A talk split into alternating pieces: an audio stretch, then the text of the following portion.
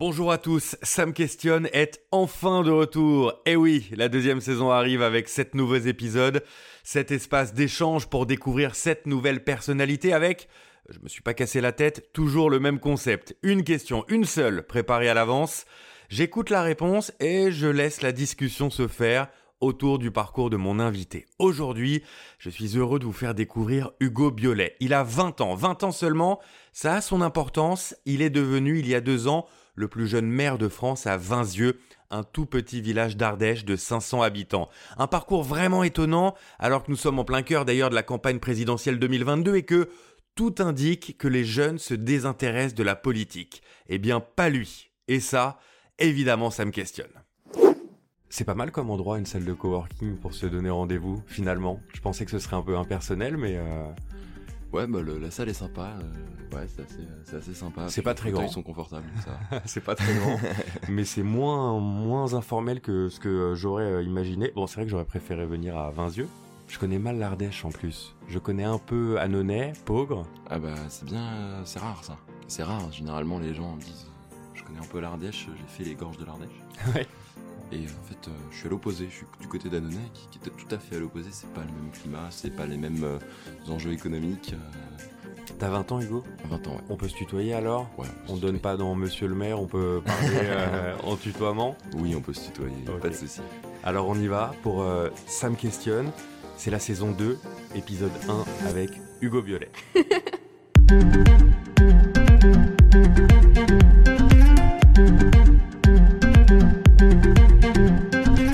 merci d'avoir accepté euh, mon invitation dans Sam Questionne. J'avais très envie depuis le début euh, de t'interroger. Ton parcours me questionne, m'interroge.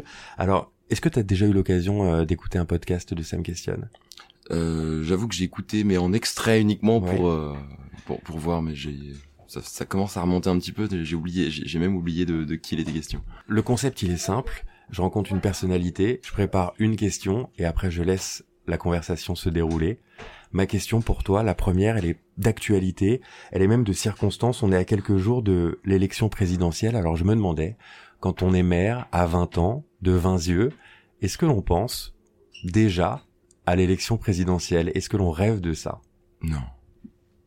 Non, non, on rêve pas du tout d'élection présidentielle. Déjà, c'est pas du tout la même, c'est pas le même boulot, euh, c'est pas la même chose. Et puis, euh, pas être trop prétentieux non plus. Et puis je, je suis pas arrivé à, je suis pas arrivé en politique avec la prétention de, de tout faire, tout voir, euh, euh tout, euh, comment dire, tout expérimenter.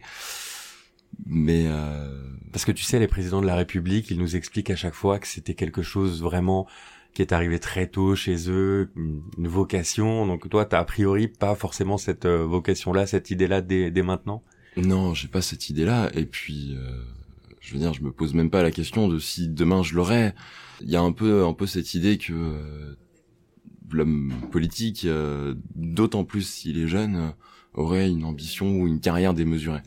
Je pense que c'est peu le cas. En tout cas, c'est pas mon cas. Et euh, j'en côtoie beaucoup en Ardèche, et c'est le cas de, très peu de monde. Et ça se voit très vite quand quand il y a plus d'ambition que d'envie de faire déjà ce pourquoi on est élu.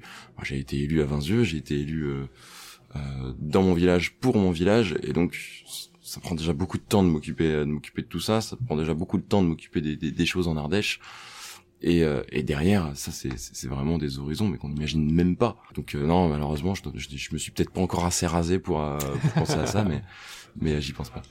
J'ai pas utilisé cette expression hein, pour pas tomber tout à fait dans le cliché. Je trouve que c'est une drôle d'idée moi de faire de la politique à à 20 ans. T'es d'accord avec ça? Je suis tout à fait d'accord, hein, d'autant plus que je viens de terminer un bouquin euh, euh, de, de, de, Chloé Morin qui est très intéressant, euh, donc, qui, est, qui, est, une politologue qui a travaillé justement sur, euh, euh on va dire, la, la vision que l'on peut avoir de nos élus et puis quels sont les décalages. Elle a interrogé tout un tas d'élus qui sont passés par plus ou moins de tourmentes pour donner un petit peu du côté humain là-dedans. Et, et, je me suis beaucoup reconnu dans, dans, dans ce bouquin. Et, et, elle termine ce bouquin, elle, le termine comme ça en, en disant, bah voilà, euh, peut-être que vous serez assez fou pour euh, vous lancer en politique après avoir lu ça, ou peut-être que vous l'êtes déjà. Et, c'est vrai qu'il y a un peu de ça, parce que d'un côté, il y a des enjeux qui sont assez immenses. Il y a la crise environnementale, il y a la crise démocratique aussi. Et c'est peut-être celle-là qui, euh, qui est la plus, la plus prégnante, en tout cas de manière immédiate. quand on veut se lancer en quand on veut se lancer en politique parce que on se retrouve confronté on, on a notre, notre notre vie qui est qui peut être déballée à tout moment on a le moindre fait et geste qui peut être ressorti euh, que ce soit demain ou que ce soit dans dix ans on est en responsabilité et la responsabilité on se la doit à nous-mêmes on se la doit aux autres mais c'est lourd de responsabilité c'est lourd de s'infliger ça à l'âge de 18 ans tu comprends que ça suscite la, au moins la curiosité? Je comprends que ça suscite la curiosité. Alors c'est pas plus lourd de se l'infliger à 18 ans qu'à un autre âge, je pense. Euh, si ce n'est le fait que ça pourrait peut-être durer un peu plus, euh, un peu plus dans le temps. C'est très lourd, c'est des sacrifices d'un côté. Mais des sacrifices qui sont tout à fait mesurés. Et derrière, en face, moi, ce que j'en retire, c'est euh, d'être content de me lever le matin, d'avoir poids, d'être utile, tout, tout, ce genre de choses. Moi, je, le vis au quotidien et je suis hyper heureux de ce que je fais aujourd'hui. Parce que j'ai poids parce que euh, j'arrive à faire des choses pour mon village. Et tout ça, c'est quand même un bonheur qui contrebalance bien, bien assez euh, tous ces côtés un peu négatifs qu'on a pu évoquer au début. Tu parlais par exemple du fait d'être en responsabilité tout le temps, en représentation tout le temps. C'est assez antinomique avec euh, bah, les conneries qu'on peut faire quand on est jeune, par exemple. Ah, c'est sûr qu'il faut toujours avoir un contrôle sur soi. Tu y penses en permanence? En permanence. Euh, dès que je sors de chez moi, dès que je sors de mon cadre euh, très personnel, euh, je suis dans le cadre public. C'est-à-dire que très concrètement, tu fais une soirée, même privée avec des copains, tu peux pas boire le coup de trop, par exemple. c'est ça. Et, euh, et c'est surtout de bien faire la différence entre ce qui relève du domaine du privé, des personnes en qui j'ai confiance, et à partir du moment où je me situe dans l'espace public, euh, notamment en Ardèche, euh, dans, dans, lequel je, je, sais que de toute manière je suis reconnu et, je sais que euh, même si euh, c'est un petit peu inavoué hein, pour tout le monde, y compris euh, pour euh, les, tous les citoyens, mais on attend de moi que je, je, je, sois exemplaire. Et à moi de, de, de l'être aussi. Et c'est normal. Je, je, me suis battu pour ça. Je me suis battu pour avoir pour avoir cette place. Il y a des élections. J'ai formé une équipe. J'ai fait un programme. Je me suis présenté. J'ai été élu.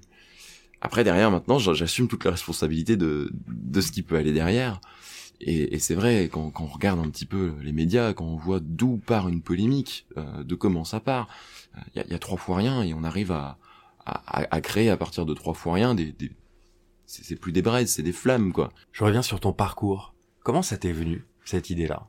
C'est pas la question la plus facile. Je fais la différence entre deux choses. La première c'est euh, le, le, le sens profond que j'avais au fond de moi et qui, qui fait que depuis tout petit, euh, bah, je regarde la politique à la télé, je m'y intéresse, etc. Je me rappelle avoir épluché les candidats de sans y comprendre d'ailleurs euh, grand chose à l'époque, mais euh, en 2012, donc j'avais 11 ans à l'époque, avoir épluché tous les toutes les professions de foi, etc. des différents candidats, les grands, les petits, au présidentiel. Bon, ça c'est, on va dire, c'est le côté, c'est le côté anecdotique, parce que c'est pas ça qui a fait que j'ai eu envie un jour de m'engager et qui a fait que même j'ai particulièrement apprécié ce que je fais aujourd'hui en tant qu'élu local. Euh, mais ceci étant, ça montrait à l'époque déjà un intérêt que j'avais un intérêt.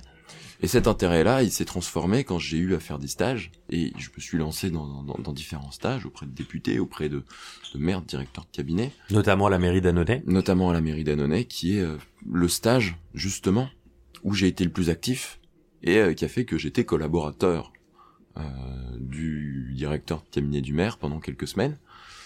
Et pendant ce moment-là, on m'a fait confiance et on m'a donné des dossiers que j'ai fait, que j'ai fait euh, peut-être pas de A à Z, mais quasiment. Et à partir de ce moment-là où tu es au lycée, on te donne des responsabilités, on te fait confiance, et ben ça te met en confiance pour la suite. Et moi, ça m'a un montré que J'aimais beaucoup ce qu'on faisait à l'échelle locale, que je me sentais utile dans ce que j'ai fait pendant quelques semaines.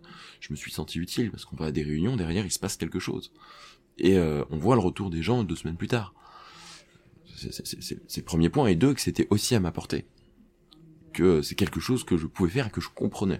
Quel rôle a joué ta mère dans cette vocation? J'en ai vraiment aucune idée, c'est-à-dire que j'imagine qu'il y en a eu un, parce qu'on se rend pas compte de tout, mais euh, je, je l'extériorise pas. Elle était conseillère municipale, et elle l'est toujours Ouais. Elle est dans ton dans ton équipe. Ouais. Donc c'est un sujet euh, de discussion. C'était un sujet de discussion déjà la maison, la mairie et les affaires de la mairie? Assez peu finalement.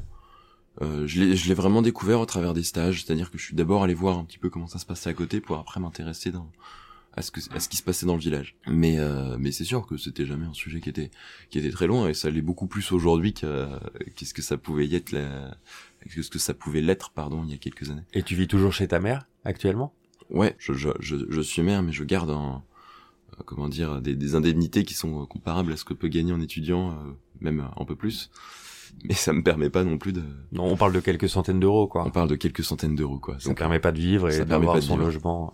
C'est aussi une des grandes questions que je vais devoir me poser dans pas, pas si longtemps que ça. Et comment ça se passe à la maison alors? Qui commande? C'est le maire ou c'est la mère Ça se passe qu'on se croise assez peu finalement déjà. Euh, parce que on a des horaires. Euh, enfin, moi j'ai des horaires. J'ai tendance à travailler beaucoup le soir. Donc euh, quand je rentre, moi je rentre souvent à 22, 23 heures. Euh, euh, derrière, on a, on a, on a finalement assez peu de temps. Les week-ends, je suis en présentation à droite à gauche, euh, donc euh, ça se passe très bien. C'est-à-dire qu'on fait, on fait, on fait, enfin, chacun fait sa vie, quoi. Ok. Tu, tu parlais de l'argent, c'est un sujet forcément pour un maire d'un village de 500 habitants, ça paye pas, maire? Bah, c'est un sujet pour vivre surtout, ouais. Et comme comme tout le monde, hein, le prix des, le prix de l'excence augmente, la, la, la, grosse inflation, tout augmente.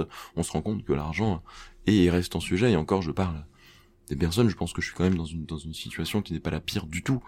Quand je regarde euh, des, étudiants que je peux côtoyer qui ont beaucoup de mal à boucler euh, les fondements, ne serait-ce qu'avec les aides du Crous, etc., qui se sont retrouvés pendant deux ans euh, enfermés dans un petit euh, dans un petit KGB pendant toute la crise sanitaire sans pouvoir sortir. Enfin voilà. Euh, ceci ceci mis de côté, euh, c'est vrai qu'il y a quand même un, un, vrai enjeu parce que moi je gagne je gagne un peu, un peu plus de 700 euros donc aujourd'hui je suis étudiant, donc euh, en tant qu'étudiant, moi je, trouve que c'est très bien, et d'ailleurs je vais pas demander d'autres aides que je pourrais sûrement avoir, parce que tout cet argent-là n'est pas du tout compté pour les impôts, etc. Euh, mais je vais pas le demander parce que j'estime que j'ai déjà plus qu'un étudiant euh, classique. En revanche, je vais rentrer dans la vie active. J'y suis déjà, mais on va dire, je vais rentrer, je vais devoir rentrer dans la vie professionnelle et devoir avoir une autonomie financière que j'espère avoir assez vite à partir de ce moment-là, ça va devenir un sujet parce que à, 700 euros, on, on, se construise pas une vie, quoi. Il faut mieux payer les maires pour qu'ils puissent mieux travailler? C'est une question un peu compliquée. J'en ai aucune idée. En tout cas, euh, au niveau des maires des petites communes, euh, oui, je pense qu'il faudrait qu'ils puissent avoir euh, au moins de de quoi vivre s'ils en ont s'ils en ont envie. Mais c'est des questions qui se mettent en parallèle avec est-ce qu'on est maire à plein temps? Aujourd'hui, oui, si on veut avoir siégé partout là où on veut siéger, euh, si on veut euh, être efficace pour notre commune, de fait, on, on, devient maire à plein temps parce que les réunions sont en journée. Euh, il y a des choses le week-end. Le, le, temps que je passe, moi, c'est de l'ordre de plus de 50 heures par semaine. Donc forcément, avoir un travail à côté, il y en a plein de maires de petites communes qui le font. ça devient, au fur et à mesure des, des années, de plus en plus difficile. Donc, il y a deux solutions. Soit on permet aux maires, dans leur mandat, d'exercer un boulot à côté, soit on leur permet de vivre. Il faut qu'il y ait une des deux solutions qui soient là. Mais sinon, on se retrouve avec cette crise d'évocation dans les petites communes. Et, c'est vrai que le, ce, dont je parle ici, ça s'applique vraiment aux petites communes. Sur des communes un peu plus grosses, après, les rémunérations sont plus grosses et, et, donc euh, ça se fait, euh, ça se fait très bien. Et c'est pas des personnes qui sont à plaindre. Mais il y a un petit enjeu quand même sur les, toutes petites tailles, quoi, moins de 1500 habitants. Comment ont réagi tes amis quand tu leur as dit que tu allais te présenter à la mairie de Vinzieux? À la fois, à la fois surpris et pas étonné. Euh, surpris parce que forcément c'est pas c'est pas commun et pas étonné parce que euh, c'était ça faisait partie de mes sujets de discussion la politique de toujours. Et ils se sont dit on va perdre un copain parce qu'il aura plus beaucoup de temps euh, à nous accorder? Non, non, non. Alors certes, j'ai moins de temps, mais finalement on rentre tous dans la vie active à ce moment-là. Donc on est tous à partir dans des directions différentes et c'est ça qui est c'est un moment de la vie qui est très intéressant parce qu'on se retrouve avec ses amis d'enfance et puis chacun il y en a qui part dans, dans l'art, il y en a qui part dans l'animation, qui font mère, bon très bien. Et, et c'est très bien parce qu'à chaque fois qu'on se retrouve, on a plein de choses à se dire. Et ça crée pas un décalage avec eux? Non, pas avec mes euh, avec mes amis, ça ne crée pas de décalage. Et justement, c'est ça qui est très bien, c'est que quand quand on leur pose la question, c'est bah, nous nos relations, elles ont pas changé entre nous. Enfin, je, je reste, euh, je veux dire, c'est pas parce qu'à un moment je suis, j'ai pris des responsabilités que euh, d'un seul coup je deviens un ovni, pas du tout. Vingt c'est chez toi? Ouais. Tu as grandi? Ouais.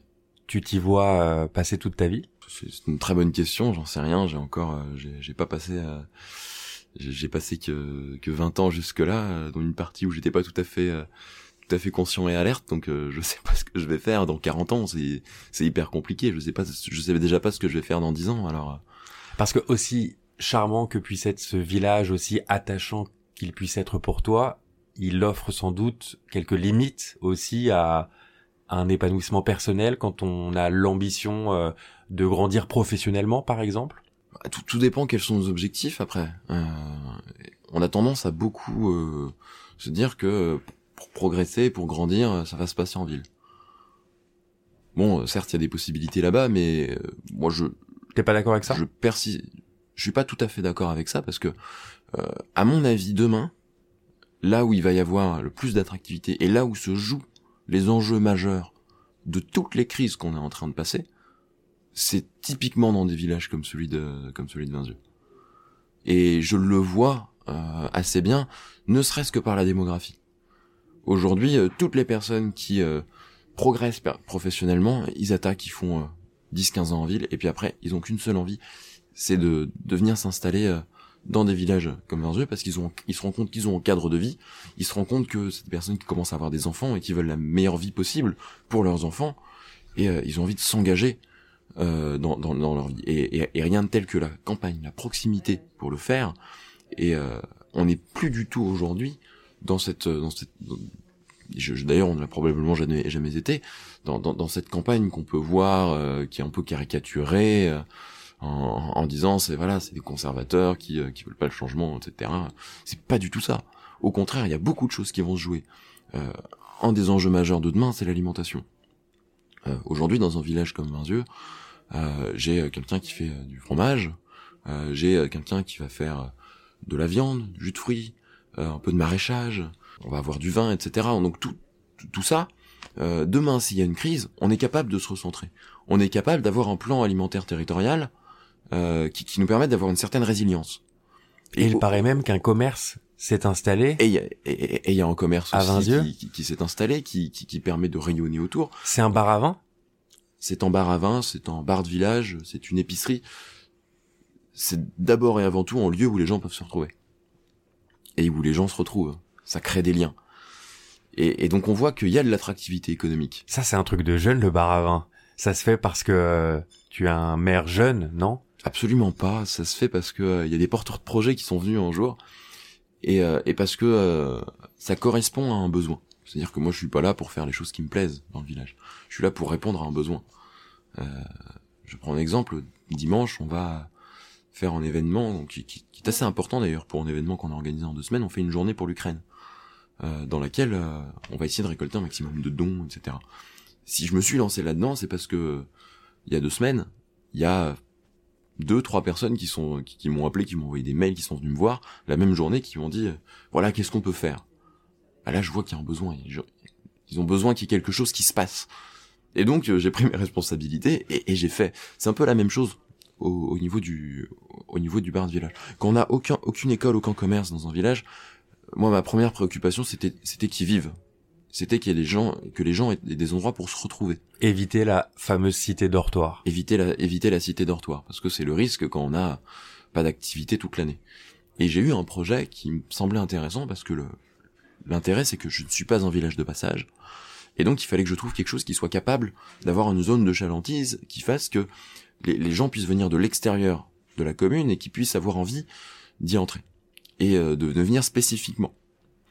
Et euh, là-dessus, c'était un modèle qui correspondait parfaitement à ça.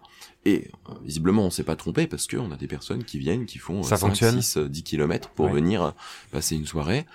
On a des habitants dans le village qui viennent boire, en, qui viennent boire un café pendant la journée, qui viennent y travailler. On a le télétravail qui se développe beaucoup. Et, et, et, là, je, je, je, je reboucle avec l'attractivité économique et avec tous ces enjeux-là auxquels peut répondre aujourd'hui les petites communes. Tu te souviens de la première décision que tu as prise en tant que maire? Voilà, c'est assez compliqué. La toute première, je je, je sais pas, mais c'était pas le bar à vin. La, la, la c'était pas le bar à vin, mais c'est une des premières décisions qu'on a prises. C'est arrivé peut-être sur notre deuxième ou troisième conseil municipal. C'est arrivé très tôt finalement. Après, les premières décisions, en fait, c'est des décisions de la vie courante que je prends plus ou moins tous les jours. Moi, je pense qu'une de mes premières décisions, c'était en permis de construire, donc j'ai très tôt en permis de construire. Euh, j'ai signé 19 permis de construire euh, l'année dernière, par exemple. C'est beaucoup 19. 19 faire construire. Alors il n'y a pas il y a pas 19 maisons, il y en a un petit peu moins, mais faut s'imaginer que dans un, dans un village où il y a plus ou moins 200 baraques,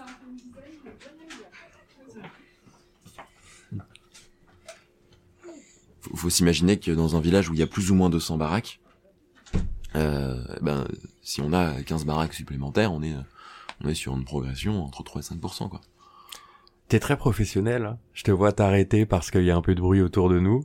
Ouais, j'ai eu un petit peu l'habitude de, de, de, savoir que que quand il y a un peu de bruit, ça gêne un peu les micros. C'est vrai, c'est vrai. Mais c'est euh, c'est déjà beau d'être aussi professionnel, euh, si jeune à 20 ans. T'as fait quelques interviews. J'en ai fait quelques-unes. J'avoue que je, je, les ai pas comptées, mais euh, je sais que, ça, en fait, ça, ça m'est un peu tombé dessus par, enfin, par hasard. C'est-à-dire que quand, quand j'ai été élu, on m'a dit bon t'es plus jeune, etc. Et puis c'est l'étiquette plus jeune maire de France qui a fait que tu as été sollicité. Ça a fait que j'ai été sollicité assez, euh, assez, assez. Je suis, je suis toujours sollicité assez régulièrement. Euh, et ça, ça m'a étonné parce que moi je m'attendais à avoir mon encart dans la presse locale. Je m'attendais pas du tout à avoir des télés débarquer chez moi, des radios, etc. Et je m'attendais encore moins à ce qu'aujourd'hui, ça fait plus, ça fait un an et demi, je continue à, avoir de temps en temps euh, des, presses écrites nationales, des télés, des radios nationales. Et euh, dans un sens, euh, j'aime beaucoup parce que ça me permet de m'exprimer, ça me permet de, de, faire passer des messages que je, que je trouve importants, que je trouve majeurs. Ça a permis de placer 20 yeux sur la carte de France aussi. Ça permet de placer 20 yeux sur la carte de France. Ça a permis à ce que le projet de, de, de commerce puisse se monter parce que finalement, les, les personnes qui, qui, qui sont venues à ma rencontre ont découvert le village à travers un reportage sur moi. Je, je l'utilise bah, de manière à, à, rendre plus attractif mon village et aussi à, à faire passer des messages, notamment bah, sur l'engagement euh, en politique des jeunes. J'étais interrogé euh, la semaine dernière par le Sénat sur cette question-là. Et, et c'est vrai qu'il y a tout un tas de messages à faire passer.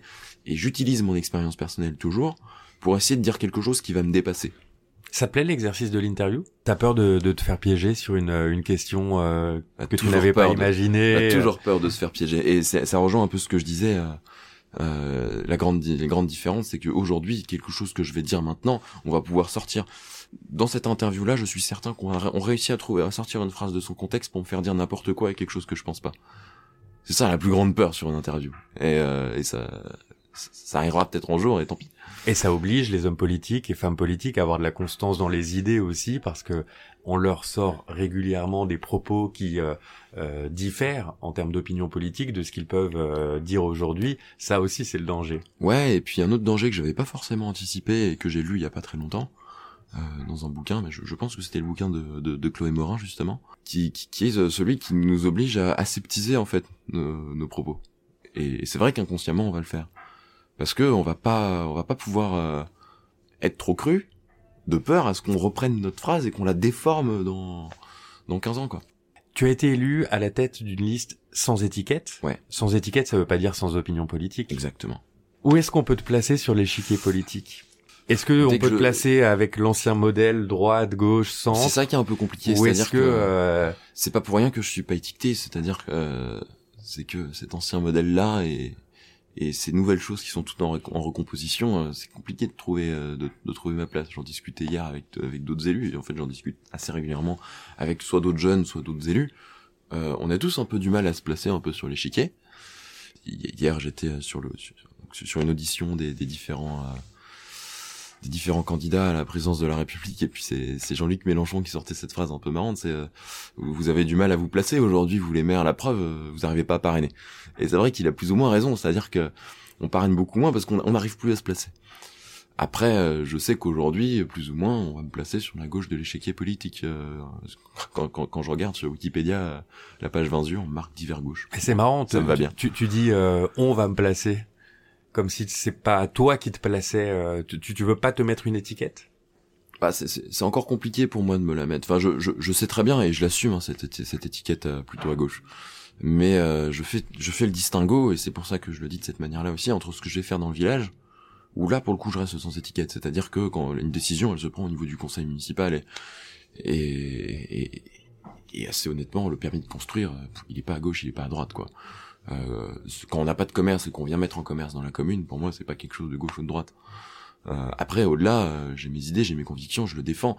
J'étais, euh, j'étais candidat aux élections départementales aussi, candidat remplaçant. On a, on a remporté les élections. J'étais sur la liste.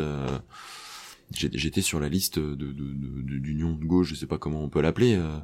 donc des, des, des, gens qui défendent, qui défendent ces idées-là au niveau du département et que je défends aussi et que je continue à de suivre de très près. Donc forcément, je suis étiqueté, je suis marqué quelque part. J'imagine que tu as été sollicité pour parrainer un candidat, on en parlait Oula, j'ai été sollicité pour parrainer l'intégralité des candidats, ça c'est sûr, mais comme, comme les autres maires. Quel choix tu as fait? J'ai fait le choix de ne pas en parrainer.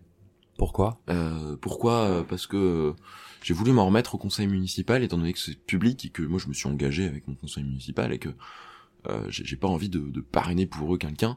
Euh, là, j'estimais quand même, je parraine en tant que maire, donc ça relève de ma commune et donc euh, je veux que je veux savoir ce qu'en pense euh, ce qu'en pensent euh, mes conseillers municipaux. Euh, ils m'ont dit bon, non, ne parraine pas et ça m'allait très bien donc j'ai pas je les ai suivis là-dessus et donc j'ai pas parrainé. C'est compliqué de parrainer aujourd'hui parce qu'on nous donne on nous donne une responsabilité le fait que ce soit public et on a l'impression que c'est un soutien. ça n'en est pas du tout non.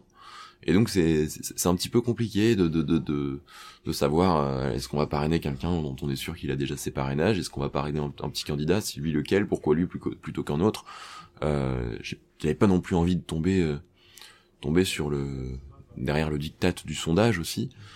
C'est un exercice qui était un peu compliqué et puis on se fait harceler un petit peu les dernières semaines euh, par tous les candidats qui ont envie de récupérer les, les, les parrainages. C'est super agréable de discuter avec toi parce qu'on sent beaucoup de, de passion pour la chose politique, euh, beaucoup d'enthousiasme. Mais j'imagine que dans tes premiers pas de, de maire, depuis deux ans maintenant, il y a eu aussi des moments de découragement. Mm. Est-ce qu'à un moment, tu t'es dit, mais qu'est-ce que je suis venu faire dans cette galère? Ouais, c'est sûr. Bah, en fait, euh, c'est c'est pas forcément des moments où il y a les plus grosses crises, parce que finalement, c'est aussi ça fait aussi partie du job, hein, gérer des crises, gérer des moments compliqués. Et euh, c'est peut-être une des choses que je recherchais aussi, parce que je cherche à me mettre toujours un peu en difficulté. C'est ce que j'ai fait au moment de l'élection. Je me suis mis en difficulté totalement. Je veux dire, je, faut imaginer qu'il y y y a 50 ça, j'étais très timide, j'arrivais pas à prendre la parole en public. C'est vrai. Donc j'ai dû petit à petit progresser et c'était une manière de me mettre en difficulté aussi. Et euh, quelle progression? Je ouais, j'ai beaucoup bossé, beaucoup bossé. Alors il y a encore des restes, mais c'est sûr que euh, le, le, fait de parler de, de, de politique et d'autres choses euh, que des choses de la vie courante m'aide beaucoup là-dessus. Mais en tout cas, euh, c'est vrai que je suis parti de très loin. Mais euh, aujourd'hui, ça va plutôt être les moments où, hein, quand nos agendas sont, sont remplis, là, comme euh, comme maintenant, qu'on fait des, des, toutes petites nuits, et, et, quand on se retrouve à 23 heures dans son bureau à, à traiter des dossiers qui avancent pas parce que c'est impossible de les faire avancer, etc. Là, on se demande ce qu'on fout là un peu. Ça arrive souvent, ça? Non, ça arrive rarement quand même. Ça, ça arrive très rarement, mais c'est vrai que c'est, ça arrive, je sais pas, peut-être m'arriver une ou deux fois. Ça reste raisonnable. Merci Hugo d'avoir accepté euh, de discuter avec moi dans Ça me questionne. C'est pas tout à fait terminé. T'as passé un bon moment jusqu'ici? Oui, très bon moment. Ok, bah j'espère que ça va continuer. Je termine habituellement avec mes questions totem. Ce sont toujours les mêmes questions que je pose à chacun de mes invités. La première question, ce podcast il s'appelle Sam questionne. Toi, qu'est-ce qui te questionne? Bah, je vais retourner sur des sujets qu'on a un peu évoqués quand même, parce que moi, ce qui me questionne surtout, euh, c'est euh, c'est la multiplicité des crises que l'on vit et euh, la manière dont on va réussir à y répondre. Que ce soit au niveau local ou au niveau national, euh, plus particulièrement au niveau local parce que c'est ce que je vis tous les jours, mais, euh, mais, je vois en la défiance, plus démocratique, deux, euh, la, l'environnement, crise environnementale, rapport du GIEC, trois, la crise sociale, aujourd'hui on a l'inflation, on a la montée du prix de l'essence, etc. Et, et, et ce que montrait toute, toute cette crise des, des, des, gilets jaunes aussi. Et quand je vois tout ça, je me demande quelles, quelles sont les, les solutions long terme, quoi. Et j'ai l'impression que aujourd'hui on, on, reste optimiste, mais euh, j'ai du mal à voir concrètement ce qu'on est en train de faire pour faire changer tout ça et pour réussir à, à, à redonner du vivre ensemble et de l'optimisme dans, dans, cette société dans laquelle on est. Et, et donc ça, c'est vraiment les questions qui me tournent dans la tête le plus, le plus souvent aujourd'hui. Qui aimerais-tu que je questionne dans ce podcast? Oh, C'est une très bonne question ça. Qui aimerais-tu entendre? J'en ai aucune idée. Un homme, une femme politique? Bah c'est ce à quoi je pense euh, bien sûr en premier euh, en, premier lieu, mais c'est parce que je suis dedans et que j'ai la tête dans le guidon. euh, c'est mieux, ce serait mieux d'ouvrir, ce serait mieux d'aller voir quelqu'un qui va s'engager plutôt peut-être dans l'associatif, parce que pour moi c'est très complémentaire. On termine avec le mot de la fin. C'est pas compliqué, je te laisse choisir un mot qui caractérise l'entretien que l'on vient de d'avoir ensemble. Euh, simplement, je te mets des petits obstacles. Euh, j'ai eu déjà sept invités et je vais t'empêcher d'utiliser le mot de la fin que eux ont utilisé déjà. Tu n'utilises pas le mot plaisir, heureux, merci, transmettre, partage, confiant et amour. Quel est ton mot de la fin, Hugo? Allez, sincère.